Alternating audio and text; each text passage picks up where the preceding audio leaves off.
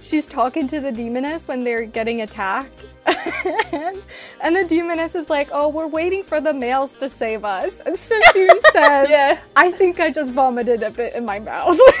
that was just this is quintessential Kresley Cole heroine right there. Like, just- Yes. I'm not waiting I- for the males to save me.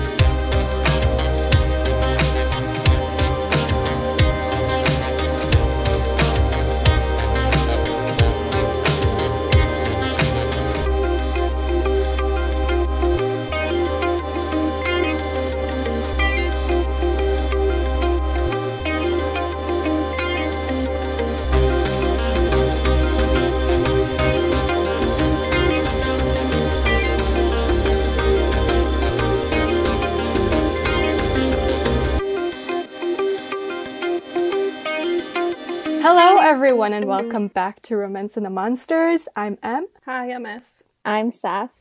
and this week we read Kiss of a Demon King by Kresley Cole.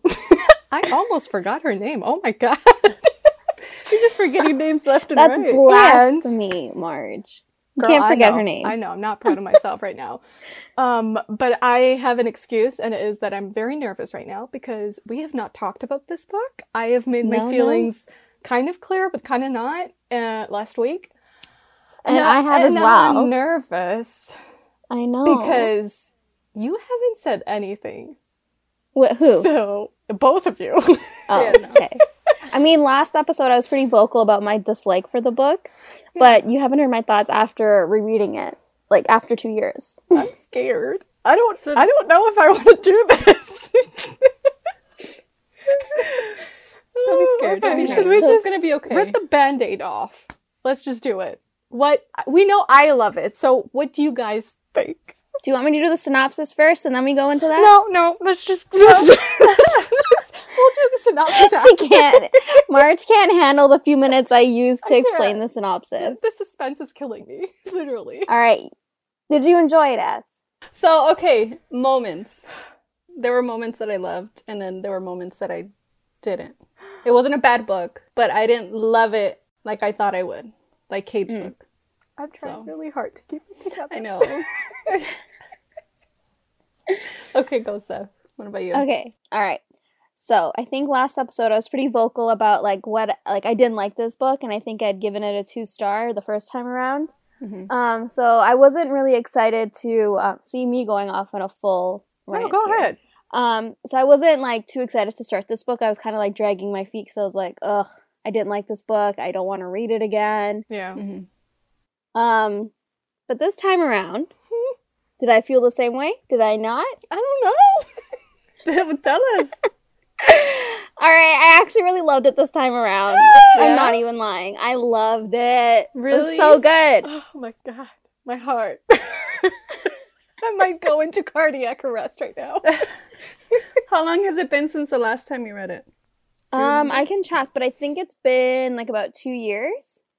Let me check, but You- it's been a like a We a have to say you were pretty rootless the first time around that you read these books. Like I've I've read some of your reviews and I was like, Shut up! We don't talk about them. I was such a from a couple years ago was not playing around. she, she was no, she was not. Like She was teenage stuff. No, it wasn't even. Oh my gosh, I think I'm a teenager. What the hell? No, I mean early twenties. Sephora was not cool. Well, we we love growth on this podcast. Yeah. Yeah, I mean, life is all about growth and realizing, you know, things about yourself that might have changed, might have stayed the same. Um, in this case, I think I grew as a reader. But I just really did I love though that you you're like re-experiencing these books and sometimes your your you know feelings towards them are pretty much the same but sometimes they're completely different and I think that's really cool. Yeah. Okay. So I stand corrected. I read this, I finished this book October twenty sixth, twenty sixteen, and I I'd given it a two point five stars. Damn. I was so Do ruthless. you, do you want to read your review for it? My review is so bad. It's so bad. Just do it. No, I can't.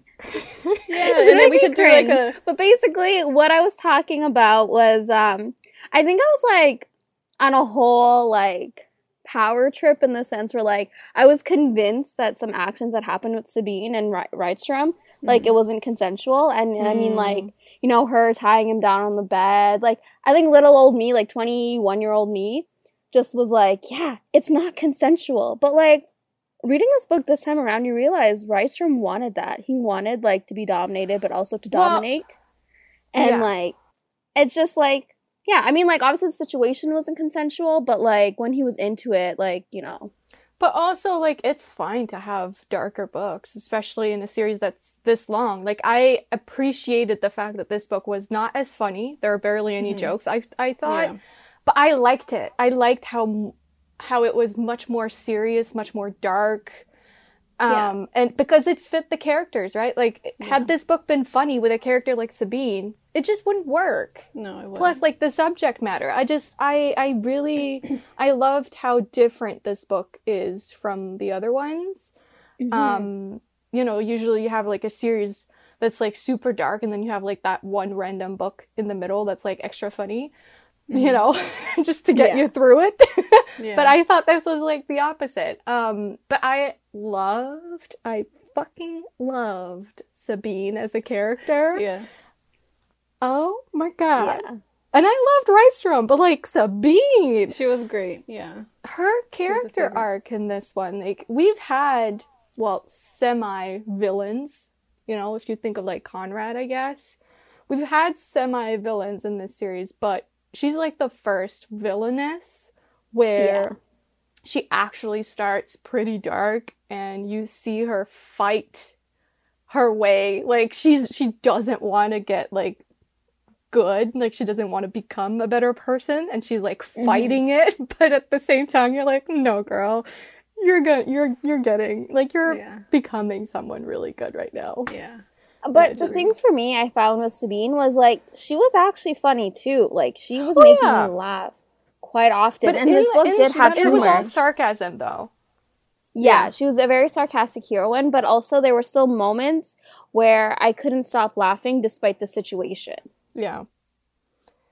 It's just it's the best trope when you have a villain that's becoming good despite themselves like they do Yeah. not want it but because they're put in a situation and they start mm. caring about other people And I love that in this case it wasn't just Rydstrom. Like she actually started caring for these people, like the demons yeah and like his kingdom. And and eventually she's like, Well fuck man. like how did I how how am I here right now defending these people? Like, Yeah. I'm supposed to That not care about so anyone but myself. And I, I love how she like reluctantly started caring for that little boy Puck. Like it was just so Yes, funny to me. yeah. Where I she just- grabbed him by the by the belt after he was saved by the dragon Yeah. and dragged Yeah. him. I love that. but Yeah. he was so have- in love with her. Yeah. I have a quote about that, which it's kind of early on to, you know, might as well go pull out the quotes, but like whatever. You know Um, what? It- it- just do whatever at this Yeah. point. yeah. Um, it's Rydstrom that says, though she acted as if she didn't care for Puck's company, Rydstrom had spied her sit on a bench and pat the space beside her for the boy to sit. He'd also seen her brush Puck's hair out of his eyes. Each time she seemed uh, to startle herself, glancing around guiltily, as if her kindness was improper. In her old world, it would have been. And I just my heart. We love a redemption arc. but like, was it a redemption arc? I'm not sure. I I don't know. I think she because she at the end, spoiler, she gets her freedom from Omort. Um, I think it's she gets to be her true self, and I think because she was captured, I should probably do the synopsis. Oh But my god. okay. Do the enough, yeah. but let me just finish my thought. But I think it's because she got her freedom, she could be who she was. And because, you know, she was so Yeah. um into it with Omort, like she couldn't really escape him no matter what she did. She could kill him. Well, no, she couldn't kill him, but she could like do it her worst to him, but like at the end of the day, she was still like his prisoner and she had to do whatever he wanted. So, Yeah. yeah, that's my thought. Sorry for be- being really messy this episode so far. we're we're going back on track. Blur. Yeah. What is this book about? All right. So People are like, who is who is Sabine? Who is this book even about? What are you It's like they're probably about? like, which book is this? Um, okay. so, Kiss of a Demon King is Rydstrom and Sabine's book. We know Rydstrom as Cade's brother, the rightful king of um, their demon realm. And Sabine is a sorceress. They called, I think they call them sorcery. Um, anyway, so she is a kick-ass, badass demon. What? Not demon woman, but she has power. She's like a a sorcerer, but like I don't even know how to describe her. But anyways, this book starts off with her. I think it was a clever way of doing it. It started off with um, a way of getting Sabine's past and like you finding out that you know she's actually died a few times. Um, it was a really good way of like kind of getting readers to feel something for her that wasn't instant hatred because in the previous book, in Cade's book, we know that she had captured um, Rydstrom and you know she planned to like do a lot of stuff to him. Um, so I thought it was a really clever way of getting us to somewhat feel something for her. Anyways, you find out that her and her sister are pretty close. Um, her sister Lanthe.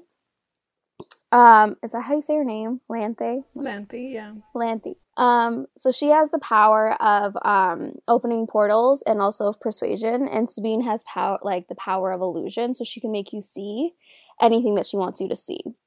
Um, anyways, we go off finding out that Sabine has this prophecy to fulfill, which is getting impregnated by Rydstrom, who obviously she's his mate. Um, so she goes about it in a very interesting situation by kidnapping him and locking him up in his own dungeon in his own demon realm As one that he had does. As one does.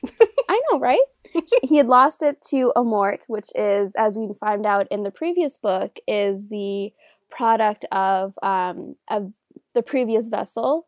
So he is um, the ultimate evil, and he had stolen the kingdom basically from Rydstrom, and um, he needs to open up this well of magic in the demon realm.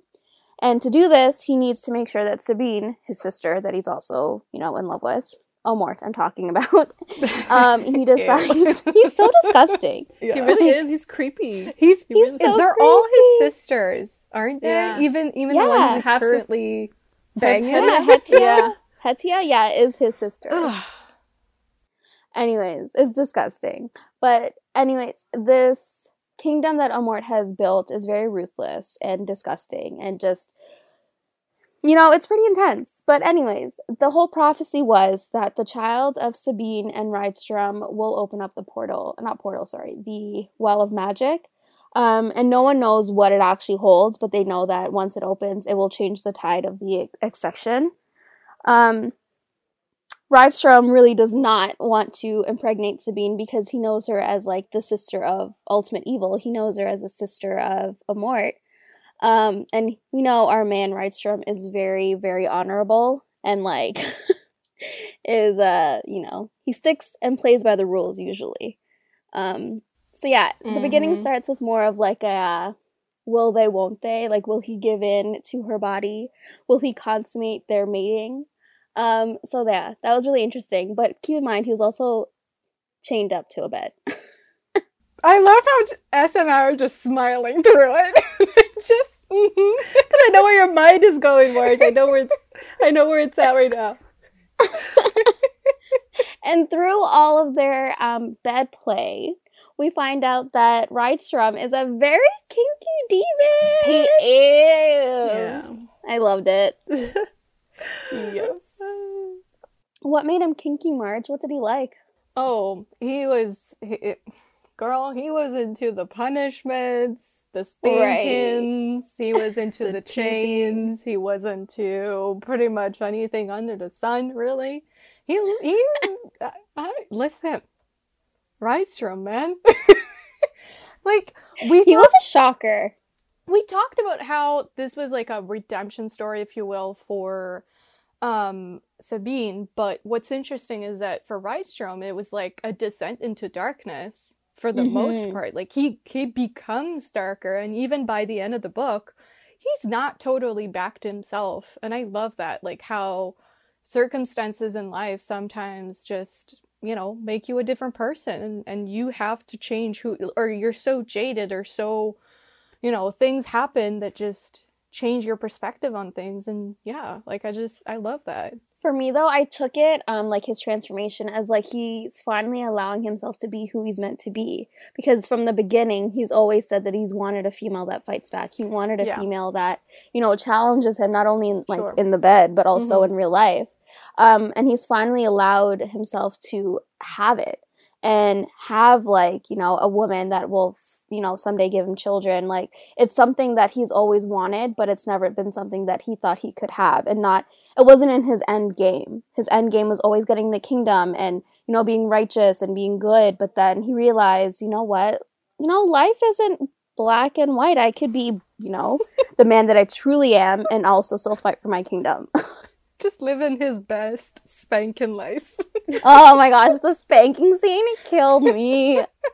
For the first time, someone promises a spanking scene and actually delivers. Delivers. Thank And, you, uh, Kresley yeah, Cole. Finally follows through. So thank you, Jeez. Rydstrom. How many times since the beginning of this podcast have we been like, you know, Yeah. ha- have we been told there's going to be a spanking and then it doesn't happen? I don't want to be teased like that. Jeez. Know. There was a lot of teasing too. A Mhm. lot. Mhm. Um, should I continue with this? synopsis? yeah, I feel like we went off on a tangent. uh, okay. Well, anyways, finally we get to see. So I feel like from book one to book, I guess six. This is book seven, dep- depending on how we look at look at it. Anyways, so from the books up until this point, we've seen the good side of the war, the good side of the accession, and finally we're kind of looking into the the bad side, like the evil side, um, called the Pravus. Well, but that's because that's why last episode or when we did uh, Dark Desires at Dusk, I Mm-hmm. said I feel like this part of the series is sort of opening the world to a different Oh, yeah. um era of the series if that makes sense. Like you feel like it's different now. We're going somewhere else. Um, Yeah. Yeah. And and this No, darkness is is part of it. Like how much darker it is and how you're really seeing the the the sorcerers and what they can do and yeah. No, I, yeah, and I think it's really exciting that we're able to see now both sides to it because yeah, we've only ever seen the Valkyrie, the, The good guys. somewhat yeah, the somewhat good vampires, the light good. gay, but I mean, is anyone really truly good in this world? I don't No, know. I know, like, I The ones you root for. exactly. Um, but in this one, um, we see creatures that we've never even heard of. yeah. And like they sound gruesome. I have a little synopsis. So this is what the Pravus basically is. Like um the most evil beings in the lore were gathered around it. Dozens of breeds, the Neoptera, winged insect like humanoids. I can't speak, guys. Why am I struggling Have a so have a drink of your much? tea. I was I was struggling too reading my quote. I don't know why. I think it's because like it's. I feel like the sentence is never ending. like it's just like insect like humanoids. Yeah. Okay. Anyways, okay, said do it. I'm gonna read from the beginning this time because now I'm realizing I'm saying it and no one knows what it is. Okay. Okay. So the well, that purest power was strewn with grisly body parts. The most evil beings in the lore were gathered around it. Dozens of breeds, the Neoptera, winged insect-like humanoids, the alchemist, eternally old men with long, scraggly green beards, the Cerunos, ram-headed snakes. Like just these creatures just sound so like disgusting and like yeah. Monstrous. otherworldly. Like okay, I will say the insect like humanoids kind of like brought me back to another book. we won't talk about that. let's not. Yeah, let's not go there. There's a book we read for the podcast um, that we we won't ever release that episode No. because we were scarred by the book to be completely honest with you and it's um in case you're curious it's Strange Love by Ann Aguirre um an interesting novel it wasn't that it was bad. It was actually really well written and I enjoyed, you know, the overall story, but I just for me I was more scarred about how alien it was. I mean I kind of disagree with the story like no I don't know. I think we all said like it kind of dragged. Anyway, this is not the uh Strange Love podcast. no. but I mean, if you're curious for like an interesting, like out of this world, pun intended, um, you know, type of story, then maybe try it out. But for us, it scarred us. yeah. Anywho, back to these Anyway. insect looking like people. yeah. But I mean, anyway, so the whole point of me talking about this was like we finally get to see like different creatures and like what we're what we always read about. We always read about the werewolves. We always read about the vampires. But like now, like she's bringing in creatures that I have no idea what they are supposed to look like. Yeah. And I remember first reading this book, trying to search up what they were, and I think she kind of like made up these creatures because I have no idea. I've never, like, I can't find anything on them, like what they visibly should look like. Like the demonic angels, the reckoners, reckoners. Oh, right, yes. The reckoners. Those were. I think mean, those, those were pretty firstly introduced, right? But they were firstly introduced in this book, uh, because I don't remember those being introduced thus. book. yeah, mean, sh- yeah, they were they were first introduced in this book. she had the she had the zombie look-alike people in the ne- in, in the previous one as well. I feel like yeah, she's definitely bringing in like newer species that you don't want to brute for. Whereas like before it was like, oh, vampires. Actually, give me a book with that guy. no, it's like no, ew, he fucks his sister. Like, let's not. Okay, ew, no. He's disgusting. And the fact that Sabine, you know, is like his epitome of like perfection and the woman he wants to make his queen. Yeah. She's his sister. And Sabine is thoroughly disgusted that this man, her brother, Yeah. wants her that way. It's I mean, and that's that's Omort, but like the guy from last book, what was his name? He was he was he was doing a de- the deed with like reanimated bodies, like and, and they're Rude. brothers. What the fuck is wrong with this Oh. family? Yeah. what the hell? They're disgusting. I'm sorry. Like Sabine and Lanthe are the exception, but like everyone else in this family is disgusting. mm-hmm. Oh, Lanthe gets a book, huh? I oh, snooped how do you- around. I snooped You around. did. She gets a And did you with find out who her man angel was? man. The angel god. I'm intrigued. I really want to read. Yeah. You are. What What are your thoughts about the Reckners? They were interesting. I don't have many thoughts other than yes. That's my I want to know more. okay. I mean, I was intrigued because I I I read the blurb and it sounded like childhood friends turned enemies turned Mm. lovers, which is a great trope. I don't like childhood friends, but like if it if they turn enemies and then lovers, I'm I'm good with it. So uh, Okay. yes. Uh, You'll get that in that book for sure. I remember that book.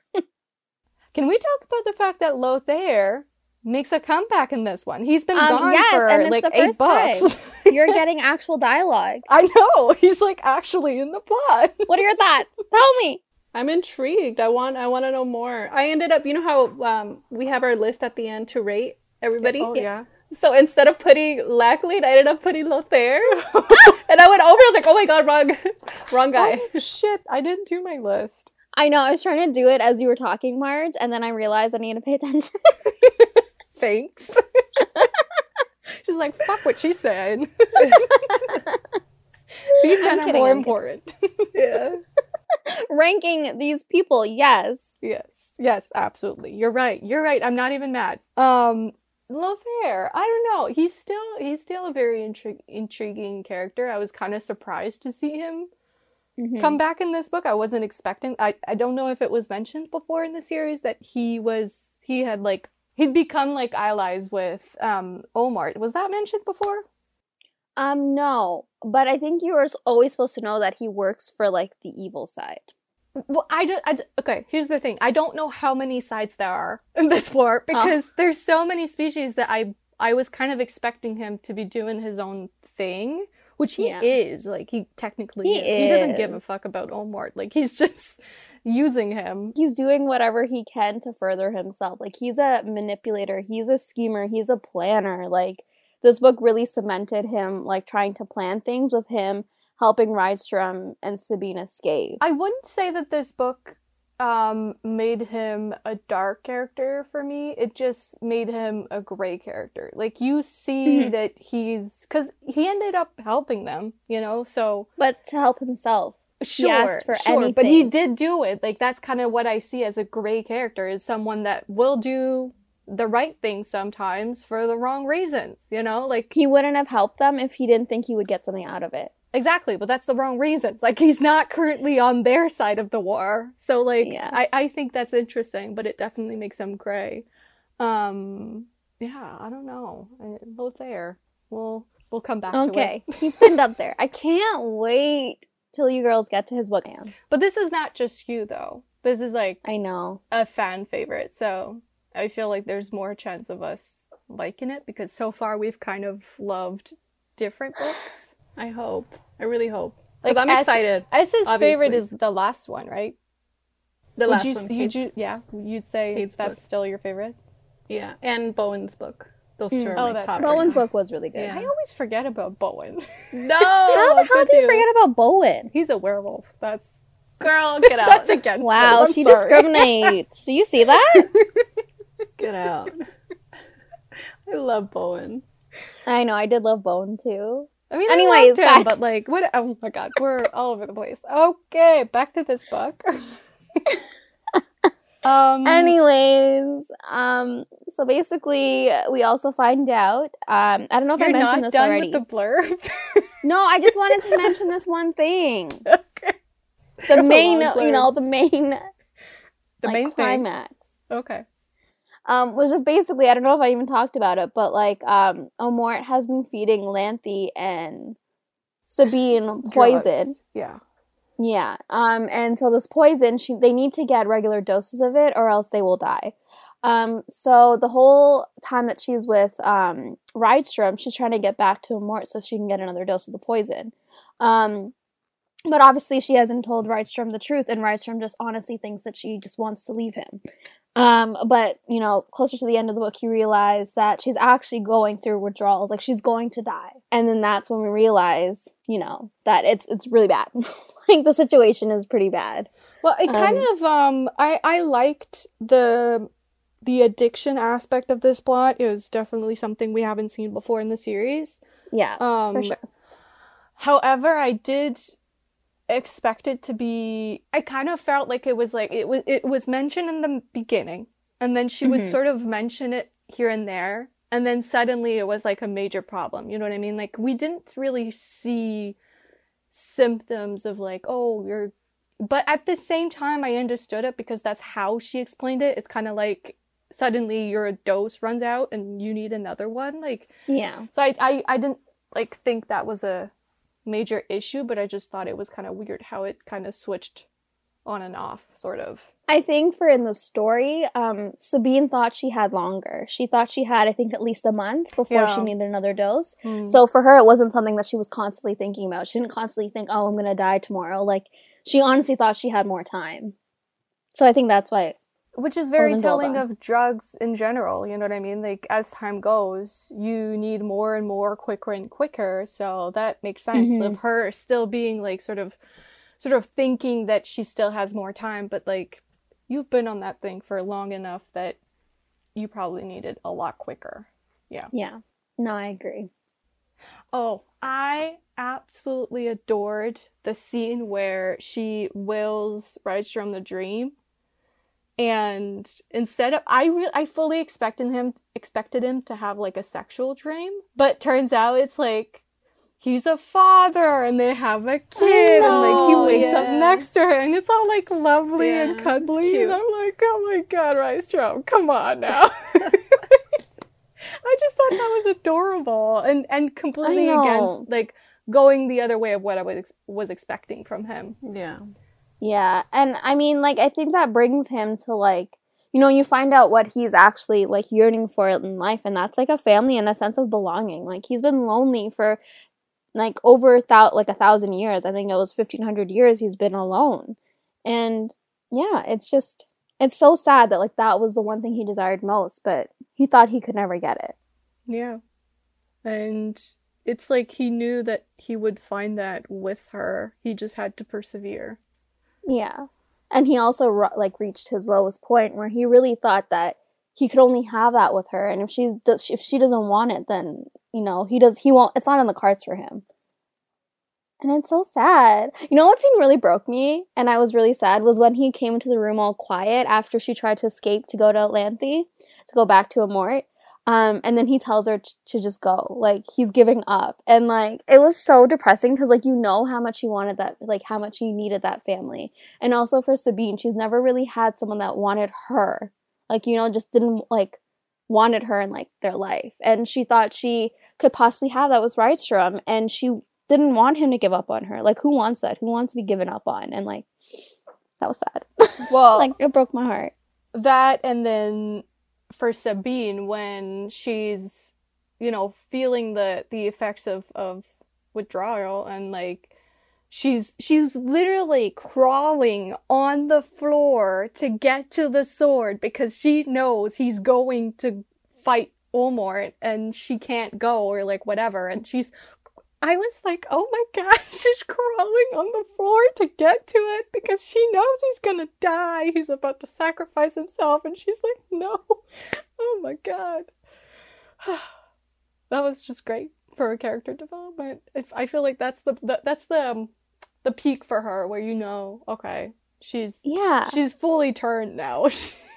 It's not even that she was fully turned, it's like she finally fully let herself feel something and feel vulnerable. and and, And, like- she's she's selfless you know what i mean in the sense that Yeah. she was she was doing this for him not like she had no thoughts of herself in fact she was suffering in that moment and sh- Yeah. still she was crawling for him so And then look at Nyx coming in clutch. Like this girl has her shot of adrenaline ready to go. Nyx. mix She's still love my her. favorite. Um, as you had said that you liked this book in parts. Like, Oh, wh- what did you like about it, and what did Yeah. you not like about it? we are so messy this episode wow I know, Mart. That's okay. So Uh, we're at our most chaotic yet, part Yeah. two. yeah okay s Okay. Um so the things that I liked, I liked the relationship, but there were parts where the teasing, I feel like it kind of went overboard sometimes. Well, they were Um, edging each other to the point of no return. oh yeah oh yeah Um the part where he where he hurts her, where he kind of just kind of lets himself go and go all demonic and like he hurts her. Like she's actually hurt and like it was her oh first when time she's she was a losing her virgin. virginity Yeah. I kind of But wish he didn't went know. a little bit He didn't know she was a I know virgin, he didn't though, know, and she didn't say. No. Yeah, she didn't. And like the She way didn't. she made him believe that she's like slept with anyone. Yeah, and and, he felt really bad afterwards. He was like, "Why didn't you tell tell me? Like, I never would have done this." But also, he did warn her. Like, he did say, "When when we go demonic, like It's pretty bad. it is bad. Like, it was Yeah. bad even for um, what's his name, Cade. Cade. It was bad even for Cade. And then hit the relationship with Cade and Was and different. Rydstrom. Yeah, and and it got me thinking. With I remember, I think it was you, Martins, that mentioned that it has to do with like perspectives Mm-hmm. and how Cade was thinking a certain way, and I was kind of against Rydstrom in the last book. Yeah, And I got to mm-hmm. see all of that, you know, with with the way that he kept blaming Cade for losing the kingdom. You know. Yeah. And then it took him a it, it took him a while for him to kind of realize like it wasn't really his fault. Yeah. Right? Yeah. Like he had to come to terms with that. And I, I love that Sab- Sabine played a big role in that in making him understand he was going to die. Had he gone, Mhm. No matter he yeah, would have way. died. They were waiting for him. So the fact he didn't go, and then you would have lost not just your kingdom, but your brother as well. Like hmm it's actually a good thing he didn't go and and i like that it it wasn't you know that it took him a while like he he it took him a while in the book to actually realize that and come to terms with it and Like for him, yeah, I think it took him a while to like come to terms with it. But he also had always said he never hated Cade. oh And he, never. like- he loved And like I think when he says that was a love driving you He even says, "I yeah, yeah, I know. I have it God. saved." But it's like, i'm sorry no, I loved, I loved Rydstrom in that moment. But for me, it was like, yeah, he never hated Cade, but like he let Cade believe that he hated him, and like it's honestly, obviously, yeah, of course, you know, it was Yeah. because he felt guilty. Um, you know that that happened, and also like I feel like that was a driving force for Cade because he wanted his brother, he wanted to have a relationship with his brother, but like at the cost of his female. That's what happened, and like you know, Rydstrom in this book, he realizes the struggle that he put his own brother in with, like, you know, making Cade having to give up his own female. And Rydstrom even says himself, he's not strong enough to do that. He would never be able to do that. But, like, for me, it was that, that misunderstanding that, Cade, I don't hate you, but I'm not going to say that to you until, like, you, you know, we talk about it. But, like, I'm not explaining it well, but, like, I, I get it. I get what you mean. I didn't like that he let that misunderstanding be the driving force of their fight for their kingdom. Oh, another thing that I kind of that it, like that bugged me was What? when um they were out camping and I think it was after their bath in the river and he ended up throwing her her head thing and I think like her, Her thing that protected her neck her neck. He threw it out and I, I hated him for that because that was something that that protected her, you know. That was that was kind of like a But then once he realized that she actually worshipped the gold and it was important to her, he hated himself for doing it and promised in his head, not to her, that he would buy her all the gold that she could ever Yeah. want. But that moment where he threw it out, I was just like, "You asshole!" And he's like, "You're gonna depend on me basically to protect you." Yeah. Yeah, Well, yeah. that was And, like, that was a moment right there where I'm just like, "No, Rydstrom." No. Yeah, and Sabine was such a strong character and she never depended on another soul, like maybe her sister, but that was it. And like for him to put that on her was seriously awful. Well, heck, there's a part where um, she's talking to the demoness when they're getting attacked. and, and the demoness is like, "Oh, we're waiting for the males to save us." And Sabine says, Yeah. "I think I just vomited a bit in my mouth." That was just this is quintessential Kresley Cole heroine right there. Like, just- Yes. I'm not waiting I- for the males to save me. When she mentions too that I think when what's her name, the demoness, I, I don't know. I The forgot her name. Dorinda, Dorinda. Dorinda, when she tells the little boy Puck like you shouldn't fight, and you know, and he's like, "Don't listen to her. Like you have to fight. You have to learn how to fight to defend yourself." yeah, And it's Yeah, true. no, and I love that Kresley Cole put that in there in the story because I feel like we're so used to her heroines being so strong and being so, you know, um, fight for themselves type of women. And like, I love that she's got to see that not all women are like that. And, you know, people live pretty interesting lives. And I love that she stuck to her guns and like, we're telling people, you know what? Like, fight for yourself fight for who you are, fight for what you want in life. And like you said, she told Puck to do that. Obviously, Puck didn't understand her. Um, but she like she kept to herself. What also killed me though was when they put her in like a dress and skirt, like some like frilly type of outfit. Like that was not to be About the girl wearing pastels. Yeah. Yeah. the sorceri fashion is the best. It sounded so awesome. Like spikes and diamonds and golds and headdress and just Like absolutely killer awesome. eyeliner. Oh heck yeah! Like m- makeup to the gods and just high heels. I don't know. She didn't mention high heels, but like I was imagining them. Oh yeah, same. There's Uh, no like, way that she's wearing girl- thigh that girl high would boots. kick you dead with the heel of her high heel. Like she would Yeah. literally use her foot and like impale a motherfucker. That's Sabine to a T. um, but can we rewind a little bit? Because Sure. I just want to say that um, when it comes to like Rydstrom, like uh, um, essentially like throwing her headdress and and and such, I Mhm. actually applaud Kresley Cole for having her characters do hateful things to each other sometimes, and it's not like they do it on knowingly, but like they do it because they're they're hurting and they Mhm. want to hurt the other.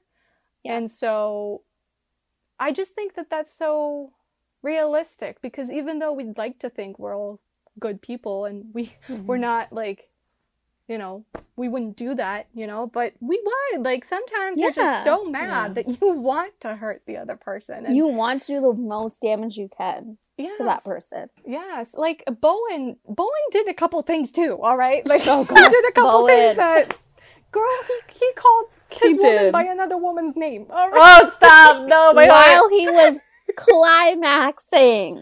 Who does that? Bowen Bowen. MacRieve does that. Okay, I'm back to hating him a little bit. Let's take a moment. Just moment. a little. so I just I just really applaud her for that because I Yeah. feel like too often you have the the heroes or heroines that are just so squeaky clean perfect and it's like oh here's a hero that you're supposed to think he's an asshole because I want you to but like is he actually doing asshole-ish things? I don't know. Like he was actually being an Yeah. asshole in that moment and you were mm-hmm. supposed to be like what the fuck are you doing Rydstrom like you're hurting her. And eventually he pays for it and grovels so. Yeah, but I think you also need to look at it at this point is like Sabine's done equally as evil things to oh, him Oh, yeah. too, and like, and I love that there's like that type of balance. Like they both are on equal ground Mhm. because, you know, like they both fight for what they want. They're both selfish in those moments, and it's just like it's amazing that Kresley Cole does that. She finds a way, like you said, to write scenes in that feel realistic despite it being such a fantasy paranormal world. Like how would like who would have thought I could relate to a demon? Who would have thought that I could relate to a sorcery? Like Sorcerer. sorcerer woman. Sorcerer, whatever. You know, tomato tomato. and like it's not like it's not like Kresley Cole doesn't acknowledge that and that the characters themselves don't acknowledge that because Rydstrom literally breaks up with her at one point and says Mhm. straight up, "You bring out the worst in me." And that's why I'm I'm breaking up with you because this is bad for both of us and for everyone involved. Yeah. And and she, oh my god, and then she says in her head, she's like, "I wanted him not to give up on me." Yeah. Stop. Because like I feel like that's what we ultimately want. We want Yeah. someone Love that me like at you know worst. we show our demons to. Love me at my best. yes. Be with me along the ride. Yeah. Yes. And in that moment, Sabine's man, the man that she bared her soul to, well, not really, but like the man that saw her at her worst, Yeah. didn't want her. And like, Mhm. that's so heartbreaking. But obviously, 10 minutes later, he told her, you know, I came back. Like, I, I can't give you up. He found her crying on the sidewalk. I know. Oh, that that broke my heart. And she's like screaming because she knows her sister is in trouble and she's like, I'm stuck here and you're gone and you've broken up with me and now I don't know what to do with myself. It was really dramatic. Dramatic and we love it. I know. I love. They were such a dramatic pairing. Oh, like I God. loved it. I Yeah, lived for we them. Yeah. What did you guys think about them as a couple? Because I, I love them. I love love them, as them? a couple. I feel like okay, I feel like this is a case of they could literally only be with each other. No one else, no one else in the world could be with Sabine, and no one else in the world could be with Rydstrom. Like they only work together, and they're a chaotic pair to say the least. But like, you know, sometimes like little chaos is fun. they're fine for each other. You know. yeah, like I honestly don't think, as you said, they could be with anyone else. And um, I'm so mad I didn't save it. But like, any, do you guys have like um, the first page, like where they have like their little quotes? I have it. Is it the little quotes from the beginning? Yeah, that he says about her. Okay, it says that sorceress might be an evil bitch, but she's my evil bitch, and I'll have no other. Yeah. Yeah. See, like, ugh, I love them. And I love that he acknowledges the type of person she is and, like, lets her be. Because I remember pretty early on in the book, he was like, you know what? She can change. I know she's capable of change. But then in the end, he's like, you know what? Screw this. I love my evil sorcerer. Also, like another reason why they're perfect for each other is at the end when he's like he reveals that like he he fake married her, like it, the marriage wasn't real. Oh, yes. I have and that he in my was notes. he was Yeah. so scared that she was gonna break because of that, and she's like actually proud. she's like, oh my god, you got one on me. I'm proud yeah. That was, was like, oh good. oh my god, Sabine. her character was so funny and like just i loved her Say, i thought too i thought like like Rydstrom, she was going to go the route of you know being hurt by what happened that she wasn't actually his wife but she's like nah she was just angry and i loved it No, she wasn't I angry. She was like actually proud. She was like, wow, I'm No. impressed. i meant like she was angry that he got one on her like Oh. and i love that she's like you know what i'm proud of you but like i'm still gonna hold this over your head you know when i need it she actually reminds me of um, Manon Blackbeak. Did you guys, did you guys Mm. get that feeling from the Throne of Glass series by Sarah J. No, but Like, now that you mentioned it, yeah. she's kind of Manon in some ways. Yeah, I could see it. Yeah. yeah no i never thought about it until you said it but yeah, yeah and he's kind of Dorian. so Like, kind of. So we kind of got Manorian. We kind of did. I mean, like Um, I can see that. Oh my gosh, yes, they're both kinky. Yeah. Yeah. And he's he's like a prince with a lost kingdom and like he's got to get his kingdom back and he's Yeah. fighting this war. And like it's it's Manorian, Weird. guys. March. I know. I see it. Mind blown. I never even thought about that. I actually I, I like them a lot more, more than I thought. You know, more than I already did. Thanks for that little. I mean, I. I have to admit the Dorian thing I only just thought of now, but like the Manon thing I had thought about. Because it's like she's literally Manon. Anyways. Mm. Minus the amazing uh deadly nails, but you know. No, she does She have claws. long nails. Yeah, she does Yeah, have she had has- gloves that had claws. See? Yeah. See? Sarah J. Maas, we all know where you got the inspiration from Manon now. um, what did you guys think of, and I feel like that's maybe a controversial thing. I feel like this is the kind of thing that people could either like or hate, and it's the fact that at the end, he doesn't trust her, and so they have this plate or whatever it was, like this artifact, that if it breaks, she's lied. Like, how did you guys feel about the fact that they needed that even at the end? It wasn't in the end. Well, towards the end, like Towards the end. seventy percent. Well, Yeah. I feel like that's when the relationship actually started. To be honest. I feel like it was necessary in a way, no? Mhm. Because I they, think they it was kept too. yeah. They kept lying to each other and, and I think they needed that little test to kind of move their relationship forward. I just feel like some people would want him to just be fine with her and just assume that she'll never lie again. And I kind of liked that that's not how it went down. Like he still had trust issues Yeah. for reasons, like for good reasons. you Yeah, know? look like, at how they started off. She Yeah. literally abducted him off the street and tied him up and locked him in a dungeon. Like that will cause trust issues. Like at the end of the day, I like that they she gave him that option. Like she's like, I know you won't trust me. Realistically speaking, I've done some stupid shit and I've done some horrible things to you. You won't trust me. And so here's something that will make you, you know, have that faith in me. You know, you won't see it shatter if I like, you know, if she lies, it'll shatter. But, you know, I feel like otherwise this trust issue would have loomed over their relationship, you know? So the fact that they have that means that they can move forward with their lives and like not worry about it. Plus, I'm sure that like years down the line that won't even be like an issue anymore and I wouldn't be surprised if like they had some kind of ritual where they take the artifact off the wall and like say to Yeah. hell with it like I trust you but like I I don't know wouldn't like even say it's years.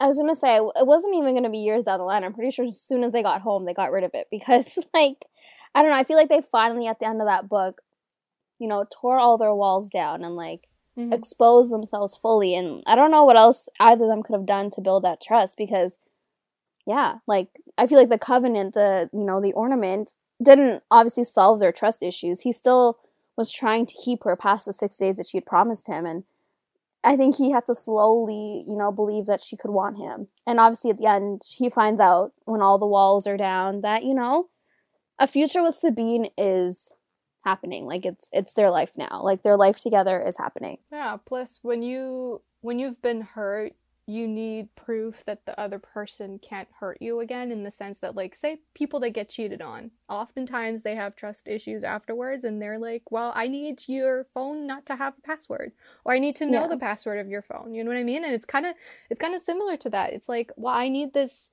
thing that will prove to me that you're not lying because you've been lying to me this this whole time, you know?" Yeah. So, And like, you know, Sabine obviously doesn't come from like the most reputable background. Yeah. Um do we want to get into um the monster of the story um I feel like yeah, we, we should. Let's let's Okay. just do it. Who or what is the monster of the story? i think pride is a huge one for both of them possibly but definitely Rydstrom Yes. especially when it comes to the issues with his brother and what happened with Mhm. him understanding that you know, your kingdom is sometimes not as important as the lives of other people or I don't know, like I I, I think when he was ready to give it up and he was like, "Brother, you're going to be a great king." Like I think he was ready to let it go for that to not be him and not his life. I don't know what I'm trying to say. Please help. it, it reminds me a little bit of that quote where Rydstrom says, um, it goes, Rydstrom would die for his people, why wouldn't Cadeon? And yeah. I feel like he put a lot of pressure on on Cade. On I mean, Cade to be like him. Yeah. But the truth is he's not. No. And I feel like he kind of resented Cade as well because he didn't have. I felt like Cade, uh, Rydstrom resented Cade mm-hmm. because Cade didn't have the same responsibilities as him. Mm-hmm. You know, he was sent off with his foster family and. And Rydstrom even said it. He said that he was hard on Cade, not because of what happened in the past, but because of like the way he was living his life. Um, but I think it also like going back to um, Rydstrom telling Cade, um, "You're going to be king now." I think it's again bringing back like the idea with Nikolai and his brothers um, yeah. um, taking away their choice. Mm-hmm. taking away like the option that you know you can make your choice. You can live the life how you wanted. He was telling Cade you know what? I'm gonna die. I'm giving up the kingdom because Sabine is more important to me. You're gonna be king. And like he wasn't gonna take any other answer but you know you are the king. Um, and I think like they their like relationship has so much more to go like it has they have to rebuild i think like it's just a tough situation and i think at the end they've you know they themselves don't really think that you know i don't know how to ex- explain it but like for me like the way i'm looking at it is like i didn't like that he put that ultimatum on cade and like i think just the idea that choice being taken away is just i think it's a common theme in this series. But i we talked about perspectives and i also think i don't i i don't remember if in cade's book we know that Rydstrom actually witnessed his entire family dying yeah. you know and that's why cade was so important to him and why he sent him away and and you know why the kingdom was so important because he wasn't supposed to be the heir to begin with. Rydstrom was I know it was uh, Nelson. His brother died, and they had sisters that died. So when you say it's like Nikolai, it's exactly like Nikolai. Like mm-hmm. it's the one that witnesses everyone dying, and then is left with the decision. Well, what do we do now? Like, how do I protect my people? True. How do I protect yeah. my family? From this ever happening again. And I think in mm-hmm. part, this is why Rydstrom was holding on to his kingdom so hard. It's because he saw that happening and he, he just wanted protection for these people you know? Yeah. And sometimes it's it's at the detriment of his own family members but yeah. I think i think by the end when he made that like when he was ready to make that sacrifice for sabine um in part it's i don't know like because he was so selfless but that was about being selfish for once you know? True I never really looked at it that way, but yeah, Rydstrom was really selfless in that point. Um, I mean, up until that point, but he wanted something for himself. But I just like, it's like the whole like the whole cycle. You know, Rydstrom's own choice was taken away, but yet you know he's repeating the cycle with taking away Cade's. But obviously, ultimately, that's not the case. That didn't happen. Rydstrom got to be the king. Um, but I mean, yeah, it's just the the idea of choice being taken away. I think is a, it's not even just a common thing in you know the series but i think it's something common in like life. I feel like something that's like everyone can relate to like you're not making your own choices in life. I think that's something a lot of people can relate to. Well duty is a messy thing so. Yeah. Um for a monster that i found um for me i thought the monster sabine had to face was society. Um in the sense where like she you know she's a wanted woman by the Reckners. Like they want to kill her um, because like they obviously kill all um, sorceri. Is that how you say it, Marge? Yeah. but like also she gets saved by Omort, and obviously we know that he is, you know, the ultimate evil. But it's also quote unquote like her only family besides obviously Lanthe.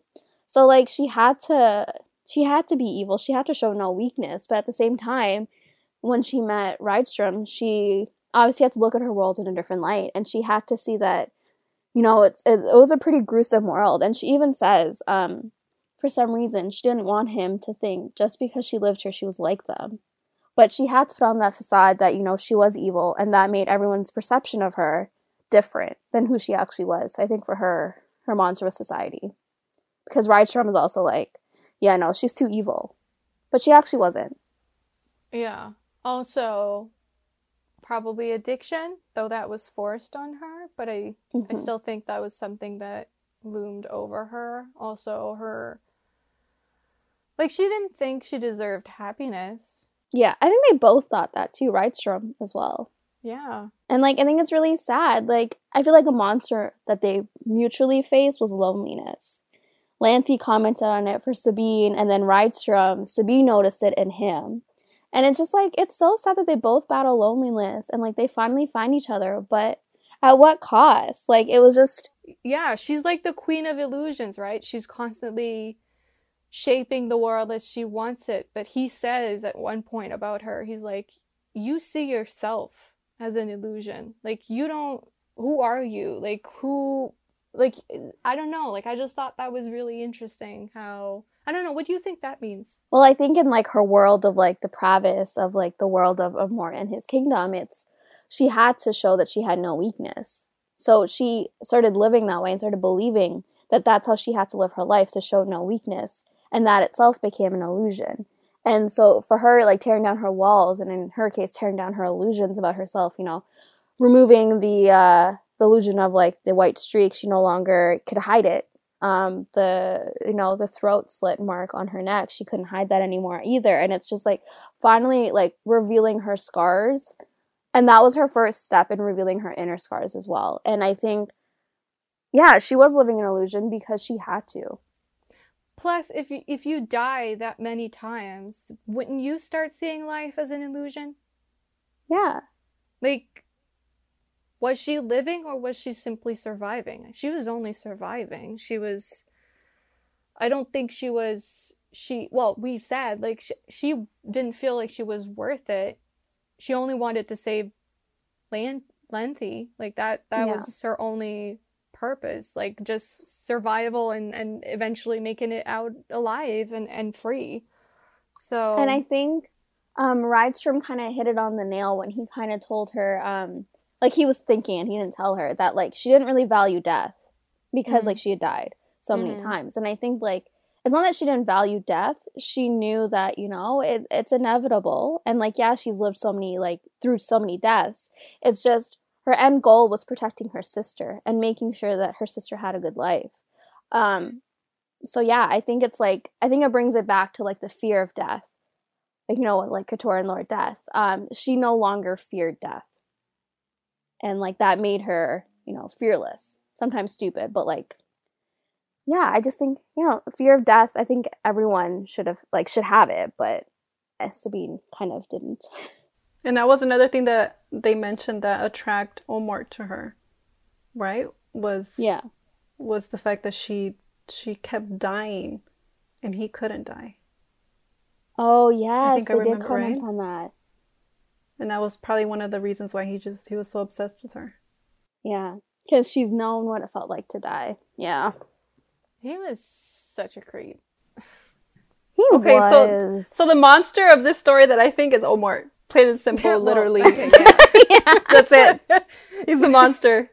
but Yeah. not the attractive He's a creepy- Not the kind we want to No. play around with. Mm-mm, no. No. And for him, it's like I honestly could not see his side of things. Like you know how like as readers we try to see different characters in different lights and try to see them in different perspectives. But for him, I honestly could not see a good side. Like there was nothing he's about a him that spawn of evil. I I don't think I you're know. supposed to see his No, I know, I know. He's like, But there's literally- always there's always like uh, Emma's father, right? Like there was he was Yeah. evil, but there was Oh, like he some wasn't type like of, that. Emma's father was gr- more gray, more interesting to me. Yeah. Yeah. Yeah, but with Omort, there wasn't anything that could be like redeemable, like even a little bit, like because he basically because he was all evil he didn't really have a conscience he didn't really have anything that would have made him good same with groot i think groot and him were both evil but like groot still had like the idea of he's lonely you know like that was his thing that was driving him to want the vessel to also obviously you know he wants to produce the ultimate evil as well but he was lonely at the end of the day Omort, I have no like he had like he was just evil, no conscience, no goodness, nothing about him. Omort is the embodiment of wrongness. Like That is that's what he is. He's the wrongness in the world. He was produced as such. So you Yeah. know, and and similarly a, a child like Cade and um Holly's child will probably be the embodiment of, of goodness. So they're having twins, so children. Oh, true. That's what they said. Um, And then we're gonna Yeah. read their books, maybe, hopefully. I don't know. Crossing my fingers. I don't even know. uh, Immortals After Dark, second generation. Book hundred and eight. yeah. Honestly, wouldn't be mad. Wouldn't be Me mad. neither. Um, I know I'm like really like random right now, but so Kresley Cole's humor in general is just so funny to me, and I think, like you said earlier on in this episode, Marge, that um, like you didn't find this book that humorous, and then I said that I feel like this book was humorous despite the serious situations. Like one scene that really highlighted that was um when Cade went to find Nyx and then brought her back. And like Sabine is literally dying on the bed, like coughing up blood, like poison is everywhere. And like Nyx just comes in and she's like, "What is going on here?" She asked. All Cadeon would ever say would say is, "Have you ever wanted to see a scene from The Exorcist in real life?" and I'm like, "So Cade, your sister-in-law is literally dying from poison, and this is what you decide to wear to Nyx." And I'm like, Ugh. Yeah. I loved, I loved it. I was laughing despite my stress of the situation. I f- okay. It's not that there were no. It's not that there was no humor in this book. I just thought it was more restrained than the previous book books in Mm. a great way, in a necessary way. Yeah. Yeah, I would agree with that. Agreed. I think yes, this book was more serious and like more heavy, Mhm. but I think the parts that really had humor in it really shone. Like it really shined through for me at least. And then also like again with the humor in this, you know, when she was here, I just thought it was so funny like her revulsion with how the women were living yeah, and like how he talked about um is her name Dorinda? yeah, and how like he's like I like that she cares about others above herself, he said. I admire that she's noble-minded and virtuous. Sabine gave a scoff. I could be virtuous if I wanted to be. And then in an incredulous tone, he said, "You don't know the meaning of virtue." And then she's like, "Of course I do. It means your thong must be white." I love that part. That shit was funny. like Oh and I love that he was just exasperated. He's like, "Oh my gosh, like God, give me strength to deal with this Yeah. woman." She is so funny. Anyways, was ready to lose her V card. she Mm. was like, "Please take it from me." I know. She was ready. She's waited 500 years. Wow, that's a long time. a long time. Imagine imagine going through like her like your transition cuz remember it's like when you're hyper, you Oh, know, yeah. like Like sensitivity Holly, like yeah, yeah, and you're horny AF. So imagine Yeah. going through that and not being able to, you know, and for imagine for the whole world to know and see it because they all know it's gonna shatter when she has sex. It's like Jesus, Yeah. it's public. And, like, the fact that they're- in fact like the fact that they're all just waiting in the throne room too to see when it falls. Especially Omort, that little creep. Like he's Ew. staring at it. Like He is was it gonna break? waiting. And then the second that it freaking breaks, he's like, "Bae, can we now?" Yeah. Disgusting. so creepy. What did you guys think of the fact that they don't adopt Puck? Oh yeah, I I expected it to happen. Like I was waiting for that moment. I kind of wanted them to as well. I was really mad that she didn't a- adopt him. yeah. But at the same time, like apparently she sees him as often as she can. Yeah. Well, I thought it was interesting because you kind of get a sense that um she wanted it. She wanted to adopt Puck, but Dorinda had like you know, was there first. Stake her claim on him. Yeah. yeah. So I don't know. I thought that was Yeah. interesting how you could feel that she was kind of disappointed a little bit. And I was like, "Oh." But I wish But I also like. I think she still has a fair, like, a long way to go in terms of Oh, like yeah. being able to take care of a child because like she's not. She hasn't really shown the kid affection. Can you imagine her with a child? She'd be like, "Here, take this little thing." She'd be like dangling it by the, the back of the She'd be- neck, like the scruff of the neck. Like, what is Yeah. this thing? It stinks. I stinks. know. or she'd be like dressing her child in like great diamonds and gold and Or like she would Yeah. forget the diaper needs to be changed. And she would like not be able to handle like the idea of even like changing a diaper. She'd be like, "Why oh, can't he Oh, hell clean no. up after Ry- himself?" Rydstrom is on diaper duty his entire life. life. All For she would do. Yeah. all she would do is just like look at the kid and be like, "Oh, it's not ugly," and then you know call it a day. yeah, she'd be like the spawn stinks. Do something about it. it. She'd call it it. oh yes, and I love that they even remarked upon it. Oh my gosh, another favorite scene when they were in the camp. When like um, one of the females after like you know she saved everyone from the dragon basilisk thing Yeah. and like everyone was coming to her and like looking to her as like their queen or whatever and like sh- one of the girls asked her to name her horse Oh, and she named it was Phallic it or Phil- something? Phila- Philatia Fellatio. Falas- Just- Fellatio. yeah. Fellatio. and no one knew what it meant obviously but then Rydstrom hears the name and he's like Sabine what the hell are you doing why are you because corrupting they me don't He's like. They don't speak the same language, right? So I know I know and then once they finally hear what it actually meant like Sabine is so funny she's so rootless in the in the greatest way. All right, time for our favorite part of the episode.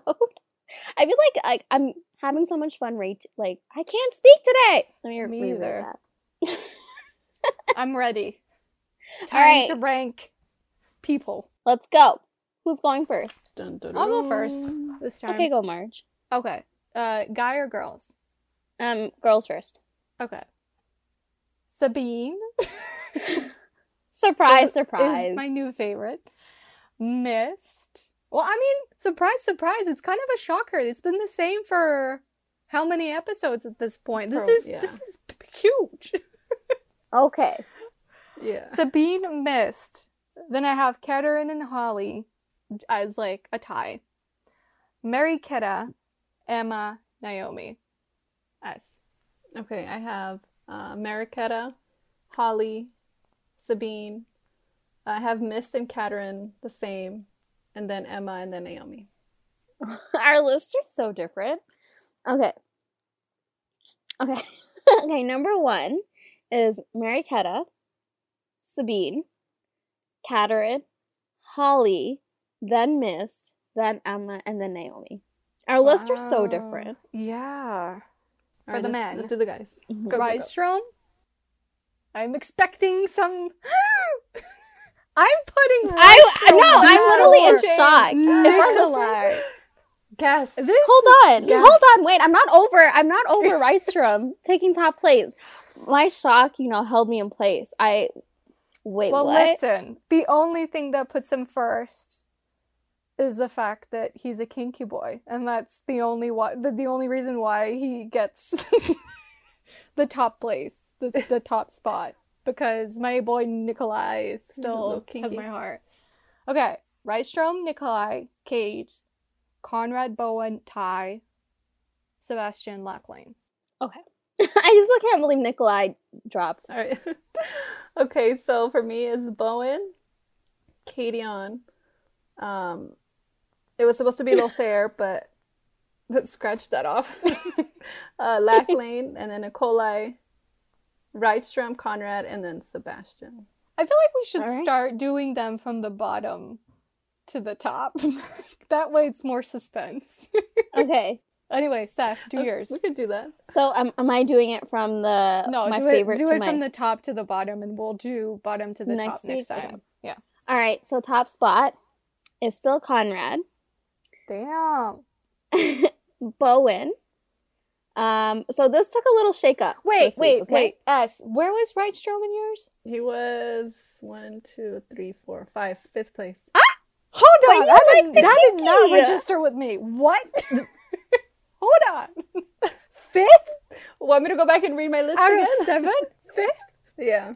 But you like the kinky, so I'm kind of lost here. I like Nikolai a little bit more than And Largest Lachlain is face. before him? girl, you and the werewolves.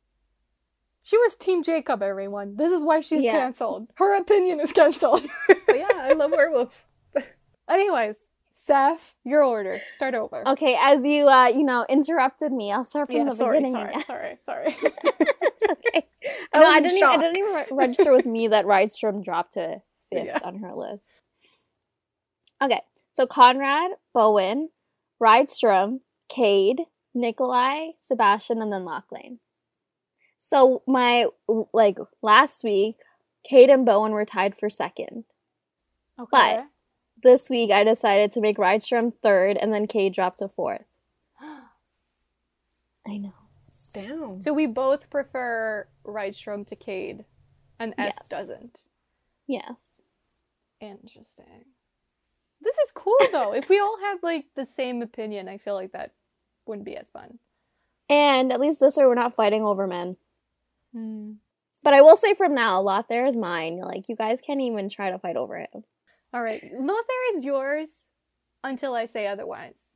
Ah, no, you know what? This is going to cause a fight on our episode, and I don't think our listeners want to hear a fight, so. Maybe okay. Hopefully, I'll love the the Dark Fae more than than Lothaire, so that we don't have to fight over him. I'm thinking I'm just gonna pull a um a Nyx and and get myself a um harem. Right? I mean, like, at this point, there's so many hot males in this world. Why not do that? All right, are we done? Yeah. Nothing else to say. I'm No. sorry, guys. We were such a mess today. Hopefully, it's because of the enthusiasm, and not just because we're messy people. Or are we? Um, but yeah, this is it for this week. Um, this week's episode of Romance and the Monsters on Kiss of the Demon, Demon Sky. what? Demon Rewind. Sky. Do it again. All right, so this is it for this week's episode of. so, why are you laughing? Don't look at herself. Okay, I'm not looking. All right, so this is it for this week's episode of Romance and the Monsters. Um, I hope you enjoyed our discussion of Kiss of a Demon King by Kresley Cole. Um, next week we are we don't actually know what we're reading next week, but um, make sure to check out our social media to find out. Um, you can find us on both Twitter and Instagram at no, that's not true. You can find out, find us on Instagram at Romance of the Monsters Podcast or Twitter at the RTM Pod. You can also email us if you want to at Romance of the Monsters Podcast at gmail.com. And you can find me on both Twitter and Instagram at Foes and Lovers. And you can find me S on both Instagram and Twitter at But This Book. And you can find me, Seth, on both Instagram and Twitter at Pros with Woes. And that's it. That's the end of our episode. All right. Well, goodbye, I guess. Bye. See you next time. Bye.